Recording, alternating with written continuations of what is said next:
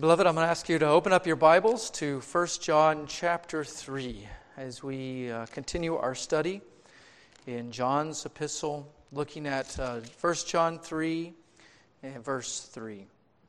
Uh, before we dig into our study, let's go to our Lord in prayer and ask for his help for this time. Our great Lord and God, what uh, precious truths we have affirmed uh, through singing together in psalms of of praise to you. Lord, you are glorious, and what glorious things are that you have ordained for those who you draw to yourself in saving faith through Jesus Christ our Lord.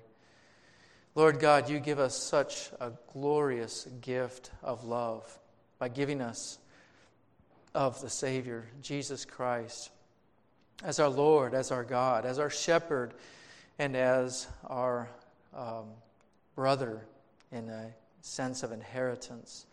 Lord God, we just want to rejoice in you. And Lord, I ask that you'd help these truths which we're to look at this morning resonate in our hearts by faith. Cause your spirit to work in our minds, helping us to understand what you have written and, Lord God, what you mean by what you have written. And cause these truths by the power of your spirit, Lord God, to, to really come alive in our lives. For your glory, it's in your name we pray. Amen. Well, this morning, we as I mentioned, we're going to continue our study and looking at 1 John 3 3.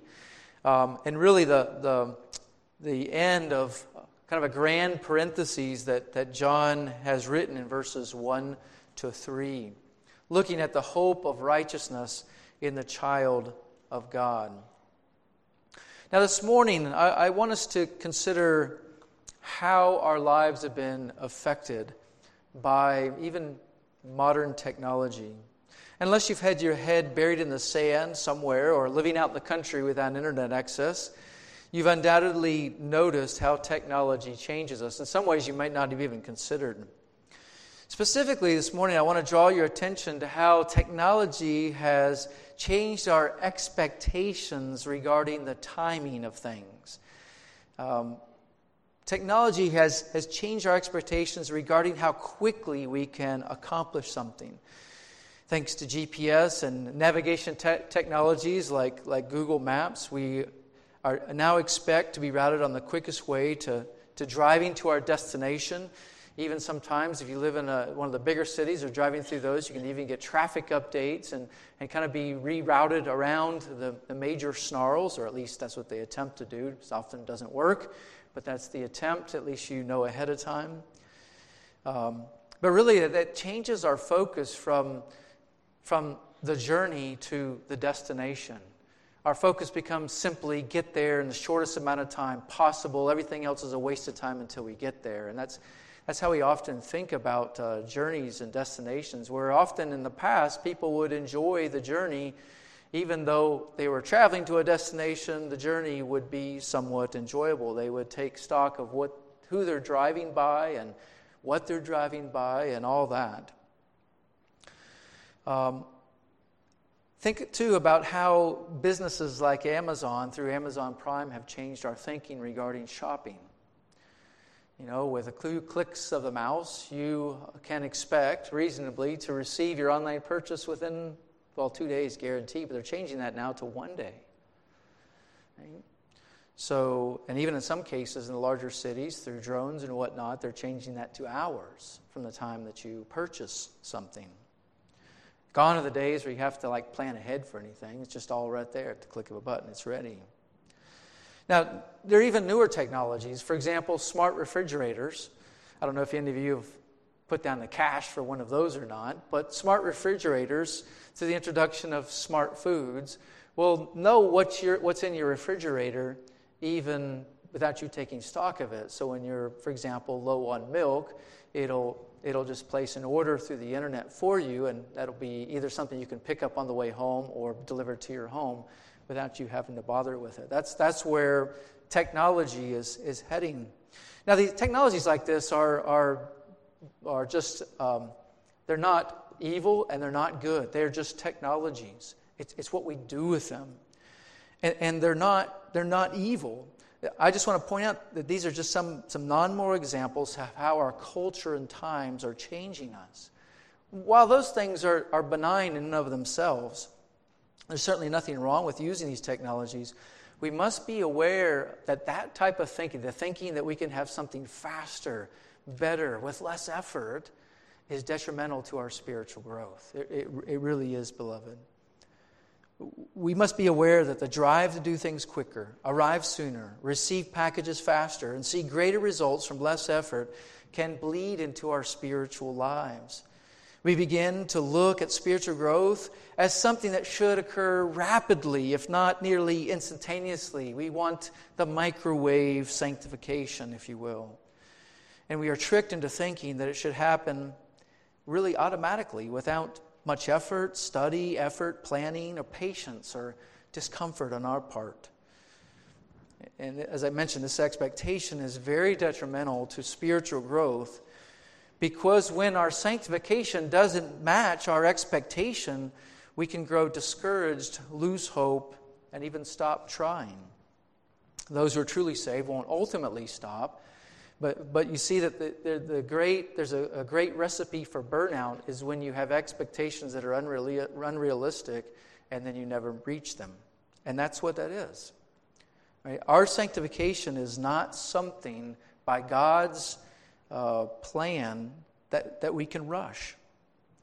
But I believe this type of thinking impacts many of us, even in our own church. I, I believe that this type of thinking is what motivates us to sometimes complain about the lack of application, for example, in a pastor's sermon. Now, now, hear me. I'm not making an argument that pastors should not apply the Word of God. That's, that's not what I'm saying. Uh, in James chapter 1 verse 22, God commands us that we do apply it. He says there, prove yourselves to be doers of the word and not merely hearers who delude themselves. Additionally, the great commission that, that, that Christ gives us gives to his church says to go therefore and make disciples of all the nations, baptizing them in the name of the Father, the Son, and the Holy Spirit, teaching them to what?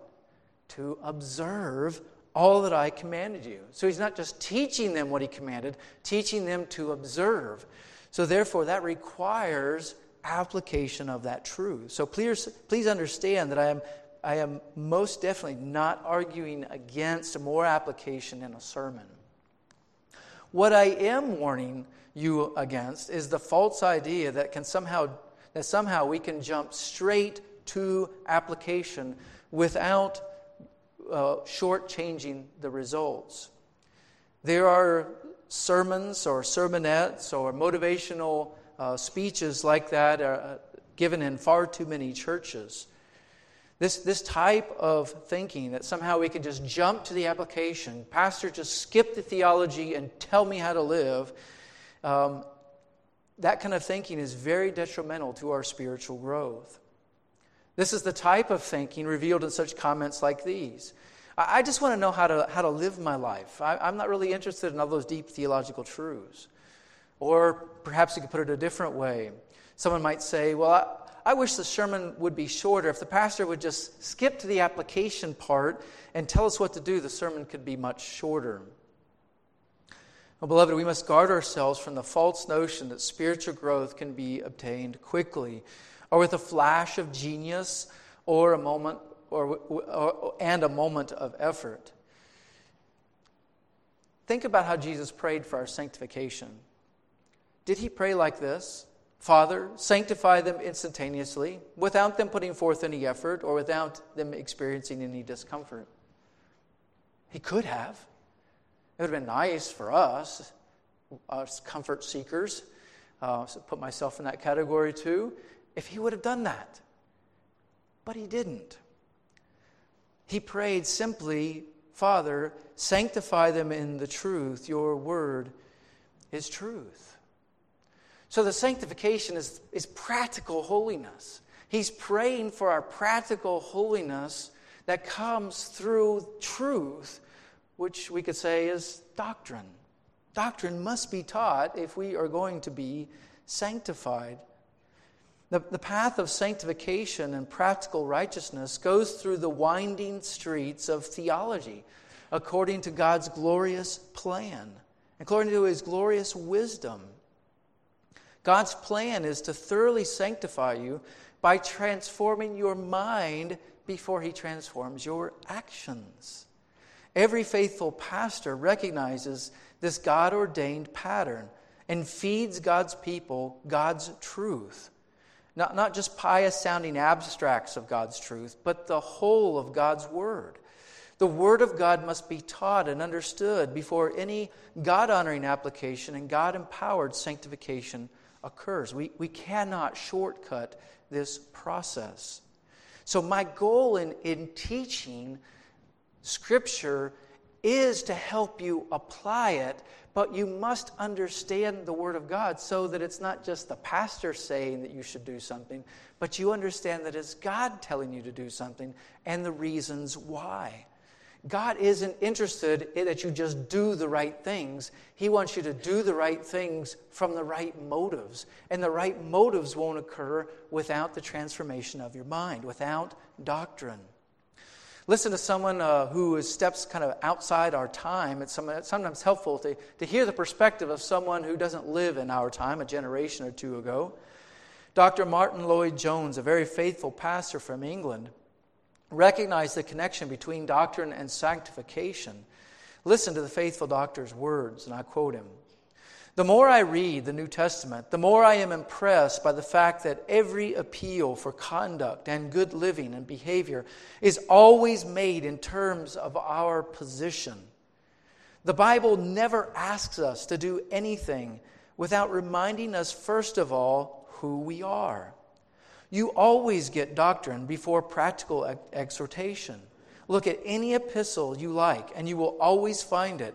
These men, under the inspiration of the Holy Spirit, first of all tell us this is what you are as the result of the work of Christ. Therefore, and then they fill in the blank. It is never the other way around. Unquote. Now, now what does this exhortation have to do with our study of 1 John 3? Verses 1 to 3. It's a very critical part of it because notice that John follows this pattern.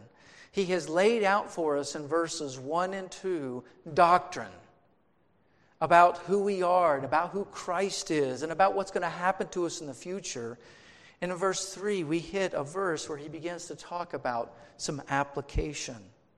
And it's important that we recognize that. Recognize the doctrine in verses 1, 1 uh, and, and 2, at least, if not more. For example, in verse 1, we see the great love the Father has, has given us in calling us his children. We see the fact that we are the children of God, not we will become, but we are. We also see the fact in verse 2 that we aren't yet what we will be, and that we are not in our glorified state. We are not completely made like Christ yet. But we also see the doctrine that, that Jesus will return. And when he returns, we will see him as he is. And at that moment, when we see him as he is, all those who have faith in him will be made to be like him, made to be perfect, an instant transformation. That's what, beloved, we would all long for right now to be done with sin, to be completely made like Christ. That is something that is promised to us in the future. So the Apostle John writes of these doctrines, and, and this is just to mention a few of them, not to mention what we saw in verse 29, the key passage for the second kind of section of, of 1 John, that, that God is righteous and that everyone who um, is born of him practices righteousness. So when we come to verse 3, understand that John is not just jumping to application, he has he is moving to application on the basis of the doctrine that he has taught. And with that in mind, let's just uh, remind ourselves of the truths of verses 1 to 3 by reading them together. 1 John chapter 3, beginning at verse 1. See how great a love the Father has bestowed on us, that we should be called the children of God. And such we are. For this reason, the world does not know us because it did not know him. Beloved, now we are the children of God, and it has not appeared as yet what we will be. We know that when he appears, we will be like him, because we will see him just as he is. And everyone who has this hope fixed on him purifies himself just as he is pure. Beloved, understand, John is providing his readers with a glimpse of the hope of righteousness in the child of God which provides assurance of salvation and the encouragement to pursue practical holiness. Those, those, these are, there are two parts of this. John is providing his readers with a glimpse of the hope of righteousness in the child of God, which provides not only the assurance of salvation, but also the encouragement to pursue practical holiness. You see, sometimes we think that, that the assurance of salvation would cause us to respond and say, oh, let's go sin. If we're truly saved, we can live any way we want to. Well, to that person, I'd say you're not really saved if that's your attitude. Because sin has no place in the child of God, not any comfortable place.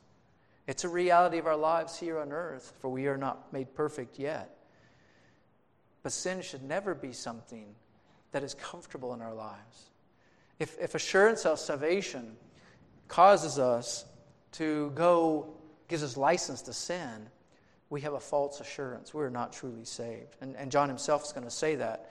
You're going to see that in verse 4 coming up when we get to talking about the practice of sin. Assurance of salvation, rightly understood, motivates us to pursue sanctification. And that's, what, that's where John is going with this.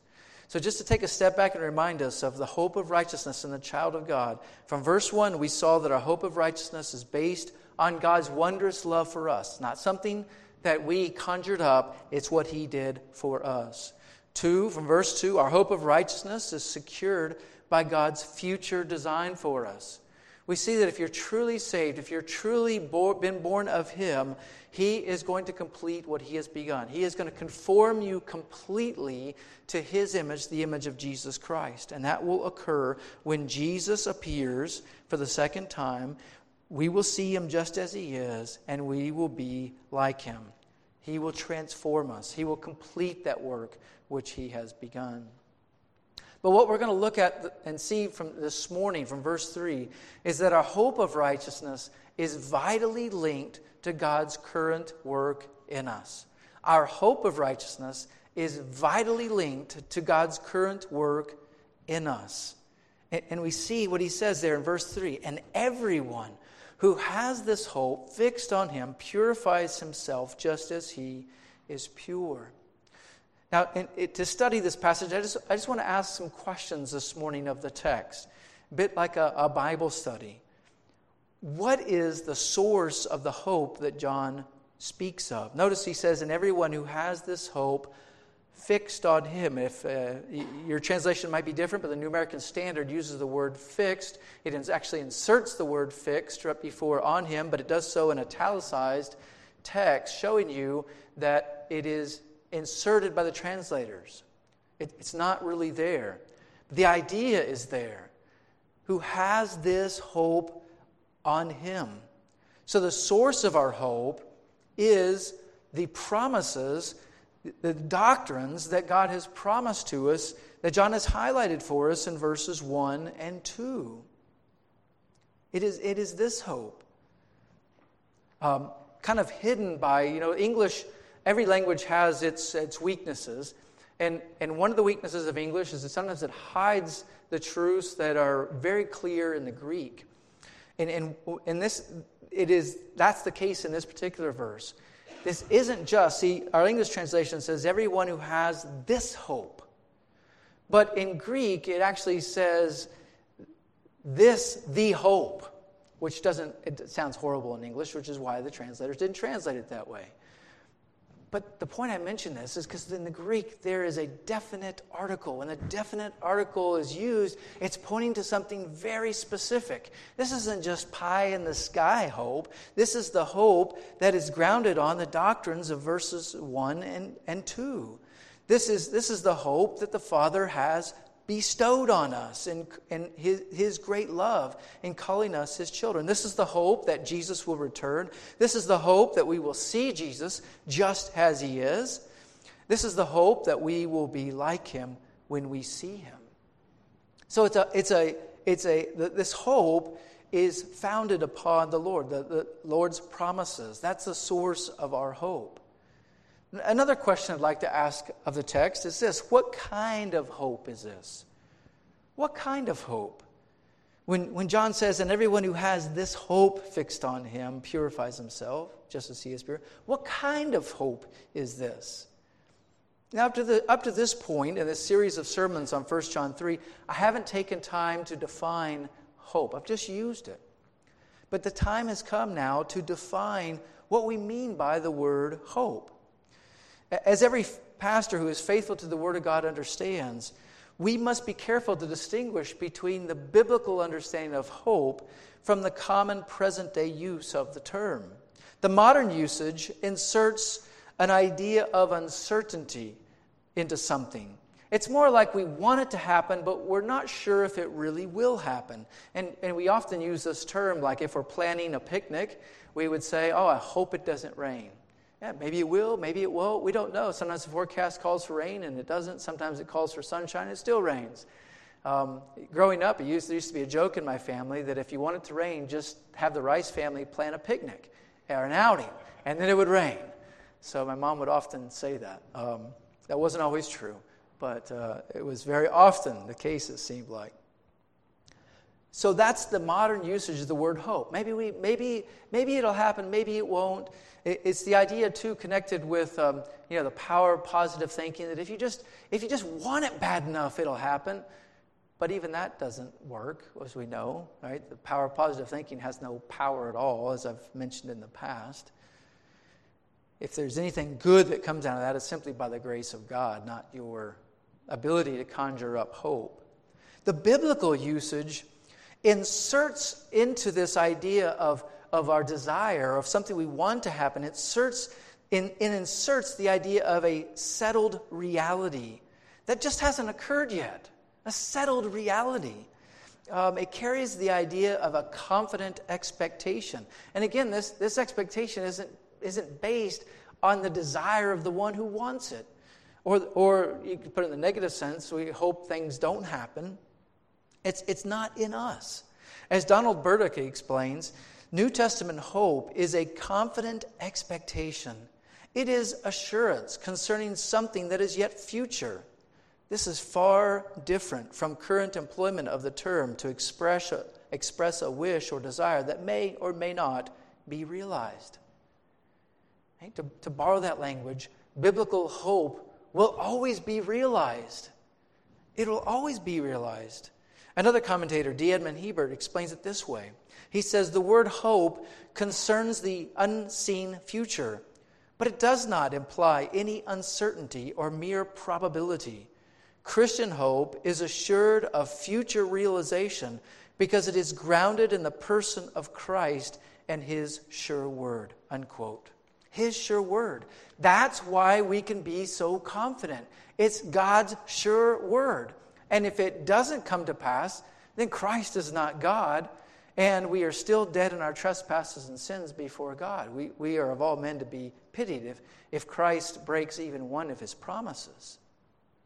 Now, the biblical concept of hope is related to faith. But even faith is not grounded just on nothing. We're given something to base our faith on. For example, Hebrews 11:1 points out that faith is the assurance of things hoped for, the conviction of things not seen. It's a conviction of things. It's a conviction that it will take place because God has promised it to take place. This is, this is not hope against hope, that it is not a, a hope without any basis of expectation or fulfillment. No, this is a hope with a basis of expectation. It is a hope that confidently trusts in God to fulfill His promises and complete the work that He has begun. Uh, beloved, I remind you that Hebrews chapter 12, verse 2 tells us that Jesus is the author and perfecter of faith. Perfecter means completer. He not only begins the work, he completes it. You know, sometimes you see um, buildings that get started and never get finished. Sometimes my projects at home are like that. But God always finishes what he begins. He, he's not an incomplete architect or an incomplete builder. When he purposes to do something, he does it perfectly and completes the task that he has begun. Now let's ask another question Who can legitimately claim this hope? Who can claim this hope? Is this just for everybody? Well, John uses a term there everyone who. Everyone. Now, to us, we can just rush, again, rush by this phrase and not, not appreciate what he's saying. So many religions have like this upper echelon of the religious elite. It's only the indoctrinated, or it's only for, say, the Pharisees or the Sadducees. The, the hoi polloi, the common man, can't achieve it. John is really putting a spear into that kind of thinking because he's saying here, everyone, everyone who, he describes it, everyone who, who has this hope fixed on him. He fixed on him. Now, now notice the way that John writes this. He, does, he, he doesn't say everyone who hopes in Jesus. That's theologically true. But John makes his point a bit stronger by saying everyone who has this hope fixed on him. And literally, the Greek says, on him. This hope is on him. What does that give you the picture of? A foundation built upon something. What is that built upon? Upon him. So when, the, when our Bible says everyone who has this hope fixed on him, that him is not referring to the person who has the hope, but on Christ. And some Bibles, like the New American Standard Bible, capitalize uh, the pronoun him to help you understand that. But it's speaking of Christ. It's speaking of Christ who is our Savior. But the way that John writes this, everyone who has this hope, the way that he, the way that he writes it, reinforces the fact that this hope is a possession. It, it's a possession as well as a gift. It's what God has given to us by giving us these doctrines and the faith to believe in those doctrines. It also reinforces the fact that this hope is a constant reality, it, regardless of whether we subjectively feel hopeful or not. It is an, object, it, it is an objective reality. And it also, the way that John writes this, also reinforces the fact that Jesus is our sure foundation of this hope. Now, notice, beloved, that he says, everyone who has this hope fixed on him. Some commentators uh, believe that John is pointing to the moment of salvation and our justification. But I don't think that's what he's pointing to here, as you'll see, and as, as the contact will, context will help us understand. But it is related to it.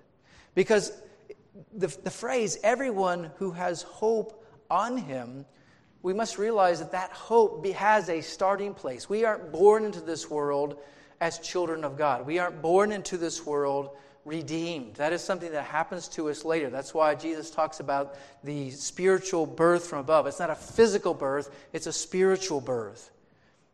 Our hope in Christ begins at the moment of our salvation. That's the moment of our justification.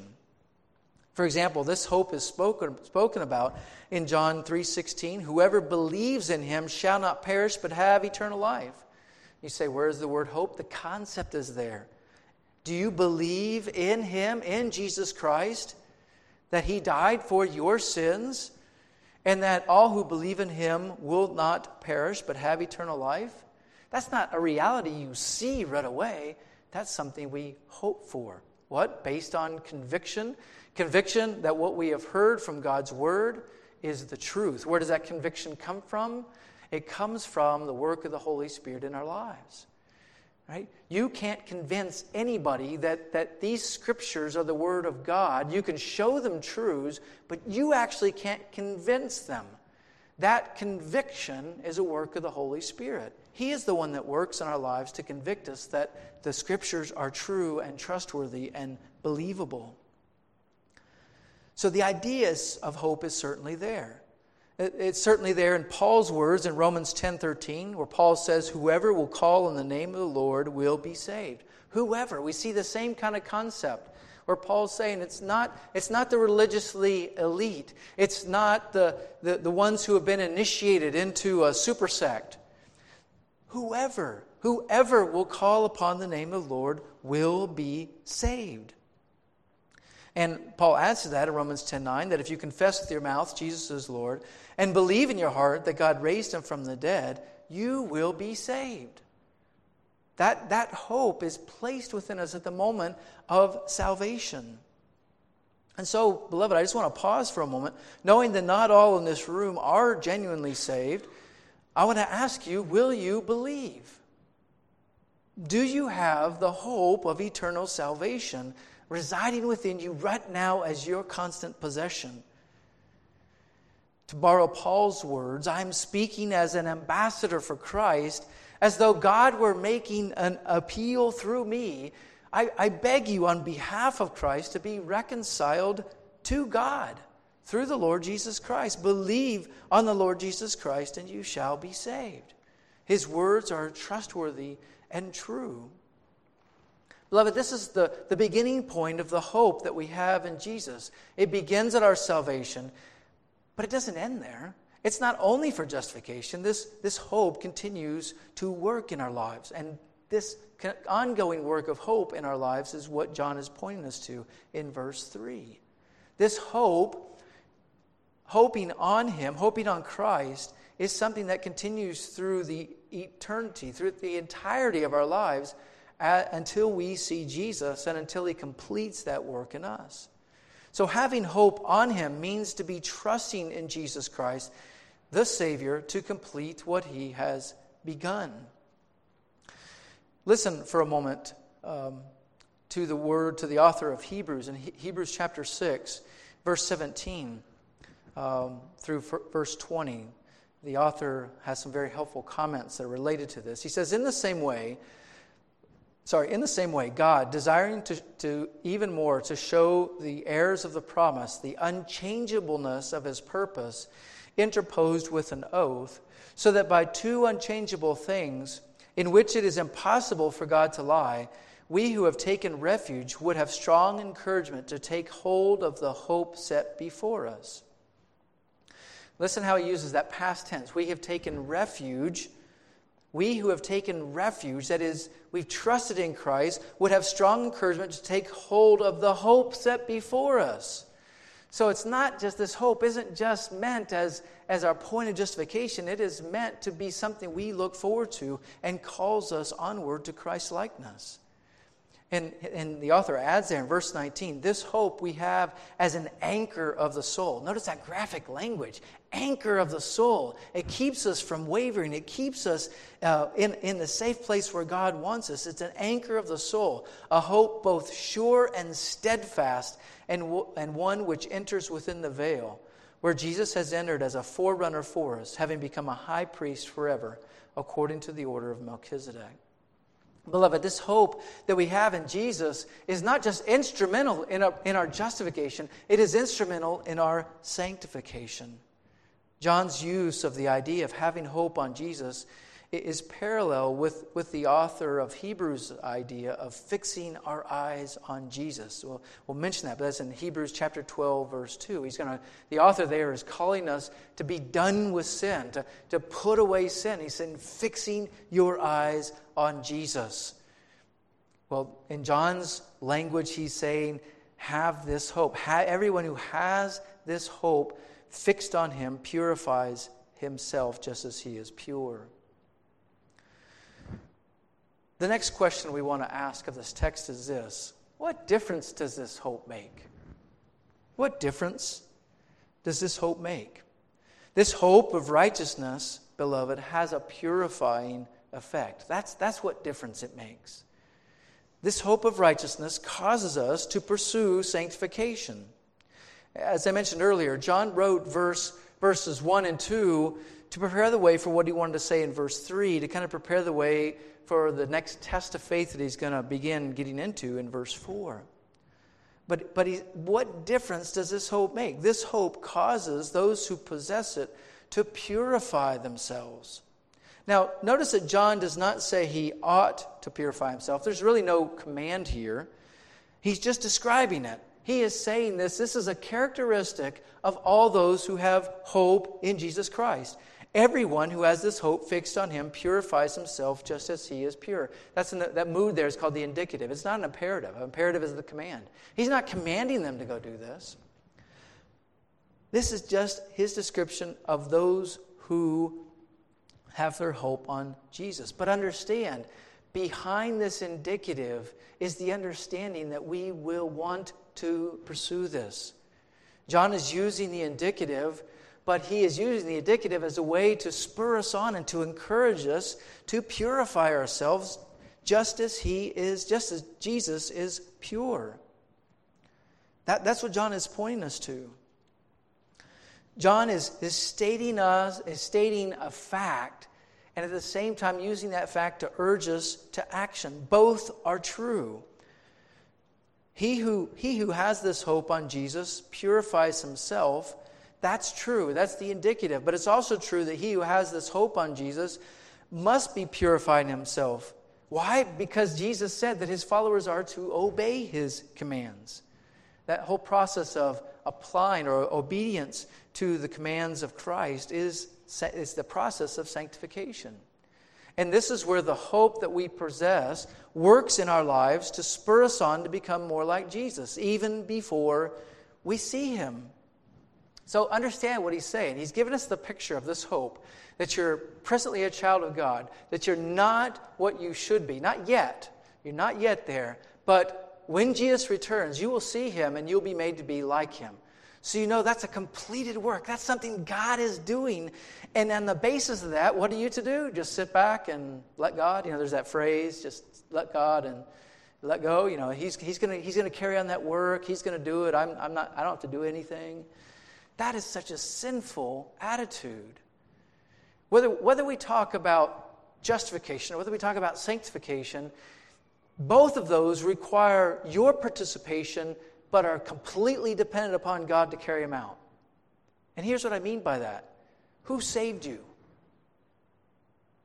God saved you.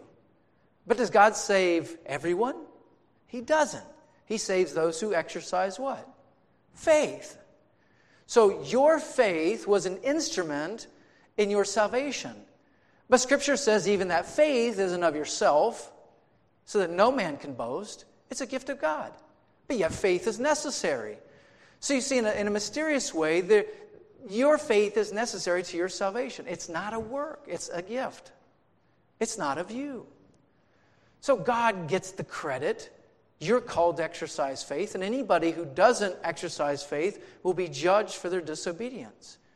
They will be judged because God told them to exercise faith and to repent of their sins and believe in Him. But in talking about our sanctification, it's, it's very, very similar. God commands us to carry out, to pursue Christ likeness. So that's our response to his truth. At the same time, we're completely dependent upon him for that fruit, for that effort to produce any kind of fruit at all. So, so this gets us to the heart of what we want to talk about. Probably as you read this, you're wondering, what does it mean? The whole concept of, of purifying himself. How do we purify himself? What in the world is John talking about? Well, the word purify means to cleanse from defilement, and it is used of, of purifying either ceremonially or morally. Commentator Stephen Smalley rightly explains that in 1 John 3 3, the setting obviously demands that the word purify should be interpreted in the moral sense. Because the, the context shows, like in verse 4, everyone who practices sin also practices lawlessness. And then in verse 29, you know that he is righteous. You know that everyone who practices righteousness is born of him. This is talking about a, a moral um, cleanliness or moral purity. And Stephen Smalley continues his explanation by saying that the hope of being like Christ in the end um, should inspire Christ like behavior even now. And that gets to the heart of what John is saying. He says, purify himself. How do we purify ourselves? Well, first, let's understand what it doesn't mean. That, and again, I've hinted at this, but we need to state it clearly.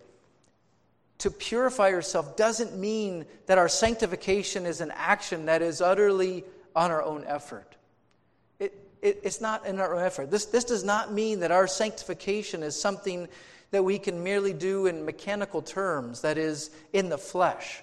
Uh, Paul warns us against this type of thinking in Galatians chapter 3, verses 2 and 3. Galatians 3, verses 2 and 3 uh, warn us against this idea. There, Paul says this and speaking to the Galatians, he says, This is the only thing I want to find out from you. Did you receive the Spirit by works of the law or by hearing with faith?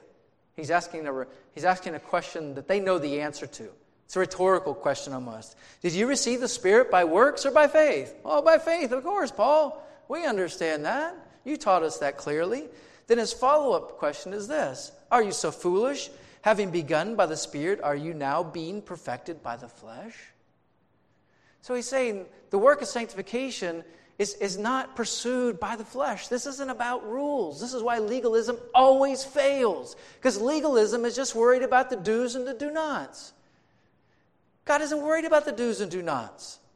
The do's and do nots will fall in place rightly when we think rightly and when our minds are transformed by the Word of God. So, sanctification isn't something that you can just go do in the flesh, have your checklist, and as long as you do those things every day, then you're sanctified. No, it doesn't work that way. It's not a recipe. What does, what does purifying ourselves mean? Well, it means to purify himself means, in this context, to pursue practical holiness in dependency upon God's work in you. Let me say it again.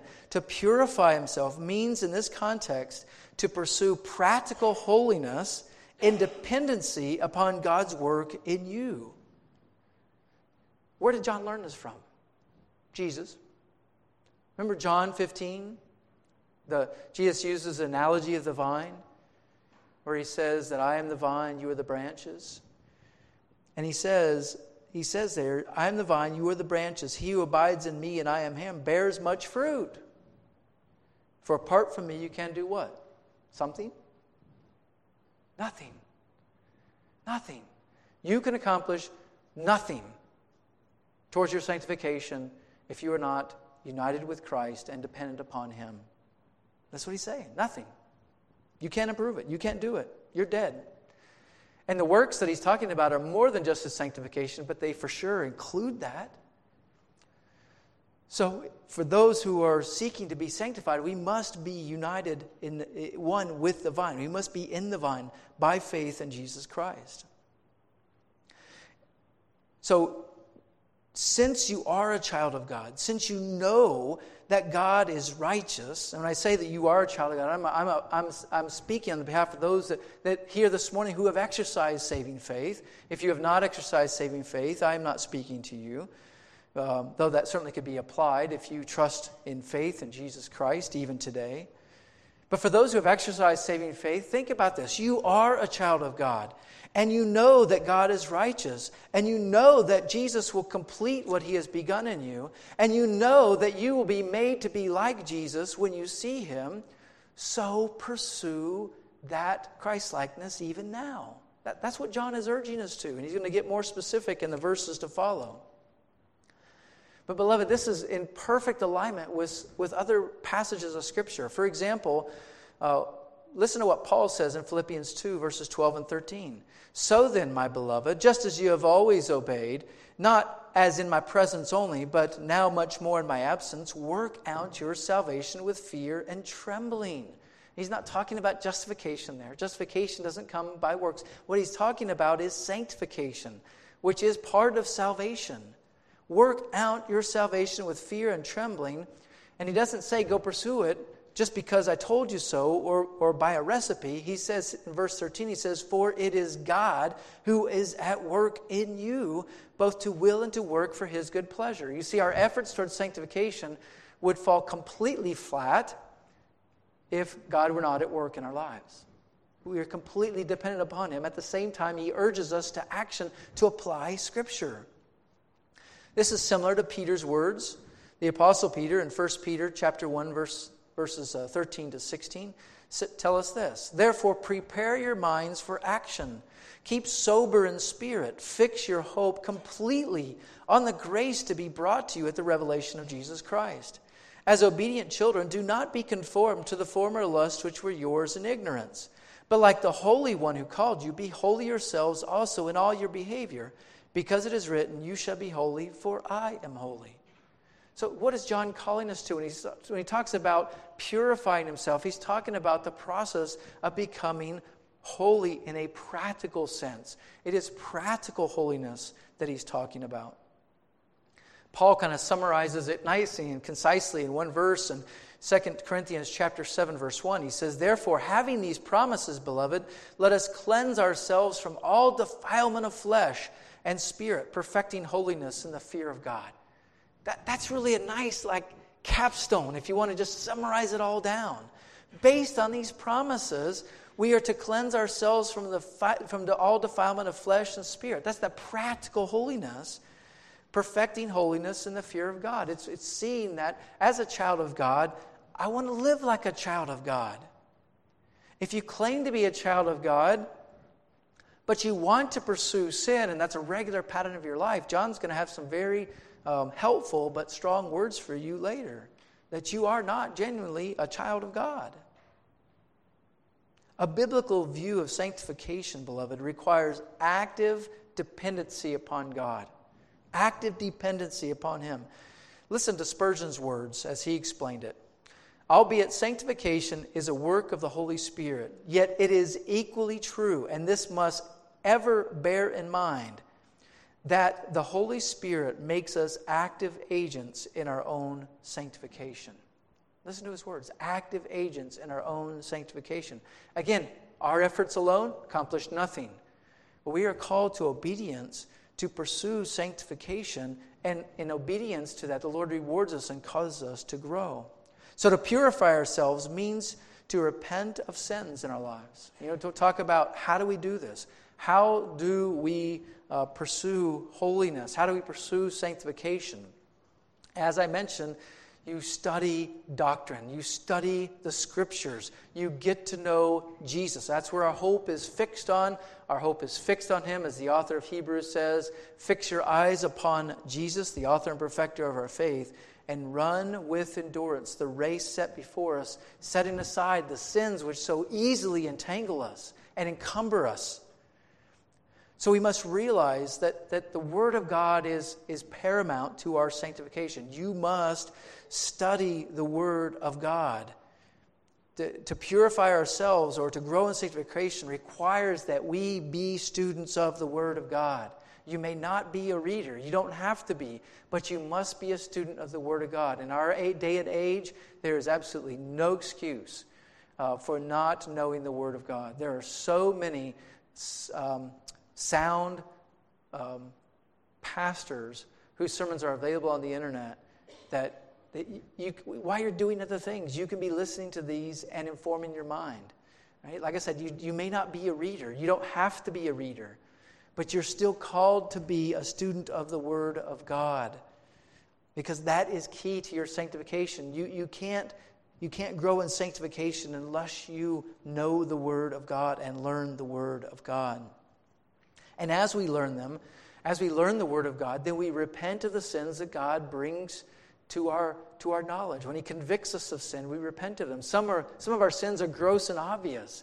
And in the Lord's grace, sometimes He, at our moment of salvation, He takes the desire for those sins away completely at our salvation. And at other times, He doesn't take those desires away completely because He wants us to exercise faith and obedience and turning away from those desires. And beloved, through time and obedience and dependency upon them, He will change your appetite where the things that you once loved, you hate. But you have to trust the Lord to do that work, be it instantaneously or be it slowly. That's the Lord's business. So we purify ourselves means repent of sins, whether they're great sins from a human perspective or lesser sins, whether they're obvious sins or hidden sins. We must not let sin have a place in our life. Again, I, I mentioned to you that we're not perfected yet. John says that. We are not yet who we are. What we, what we, who we are has not yet been manifested, is, is the way that he puts it. Uh, but be that as it may, sin should never be at home in our life. Should never be at home. What I mean by that is it shouldn't be comfortable. That when we sin, it should make us uncomfortable. It should bring conviction to your conscience. You should feel bad when you sin. That is a blessing from God. Because through that, through your active conscience, He is calling you to repentance and forgiveness comes through repentance. See, the world wants to do away with feeling bad, with the, with the conscience. But the conscience is a gift from the Lord to, to call us, to convict us of sin, and call us to Him, to call us to repentance from our sins. So, have as the theme of your life to be doing away with sin, knowing that in this life you won't reach perfection until you see Him. But let the knowledge that that, that process will be perfected, allow that hope to cause you to greater urgency and greater effort here on earth in obedience to Him. And notice that John says that everyone who has this hope fixed on Him purifies himself just as He is pure. And again, referring to Christ. So the, the purity that the Lord is going to bring about at the end of this is perfect purity, where, where sin isn't home in our life. In fact, sin won't even be part of our life then. But that is what we should long for. Jesus gives us an example to follow and provides a way for us through his death and resurrection for us to be united with God, to be children of God, and to follow Him. We are to run a race with endurance, fixing our eyes on Jesus, who is the author and perfecter of our faith. And he says, having fixed our eyes on Jesus, we are to be done with those sins. Lay those sins aside, which, which so easily entangle us. And pursue the race. Pursue that, becoming Christ, like Christ, to use John's terminology, purify yourself. So, kind of returning to where we started with the concept of wanting to grow quickly and wanting to grow without the hard work of studying doctrine. Let me again return to Lloyd-Jones's uh, comments. He says this so, the real trouble with most Christian people is not so much in the realm of their conduct and practice as in the realm of their belief. And that is why the church, whenever she puts too much emphasis upon conduct and behavior and ethics, always leads eventually to a state and a condition in which Christian people fail most of all in that respect. This is a very subtle matter. Of course, the tendency is for people to argue like this Ah, they say, there is not much point in talking to us about doctrine. You have to remind people of their practical duty. So, holiness teaching not infrequently becomes repetition of certain duties which we are to carry out. Now, I agree that we have to do these things, but I say that the ultimate way of carrying out these duties and really practicing these things is to have such a grasp and understanding of the doctrine that the practice becomes inevitable. That's that last phrase to have such a grasp and understanding of the doctrine that the practice becomes inevitable. That is the doctrine of who Christ is and what he wants for us. It's just inevitable. It's God's work in us. And we must devour doctrine. And if you don't have an appetite for doctrine, that's okay. Learn. And ask God to give you that appetite. He will do it. He wants this for you. This is His will for you. Some people struggle over what the will of God is. This, this is one you shouldn't struggle over. It's His will that you devour His Word. So work at it to develop that appetite, and He will give that to you. And remember that His, His Word is the tool of your sanctification. Spurgeon said this He said, The truth is the sanctifier. And if we do not hear or read the truth, we shall not grow in sanctification. We only progress in sound living as we progress in sound understanding. Unquote. Let us be students of the Word.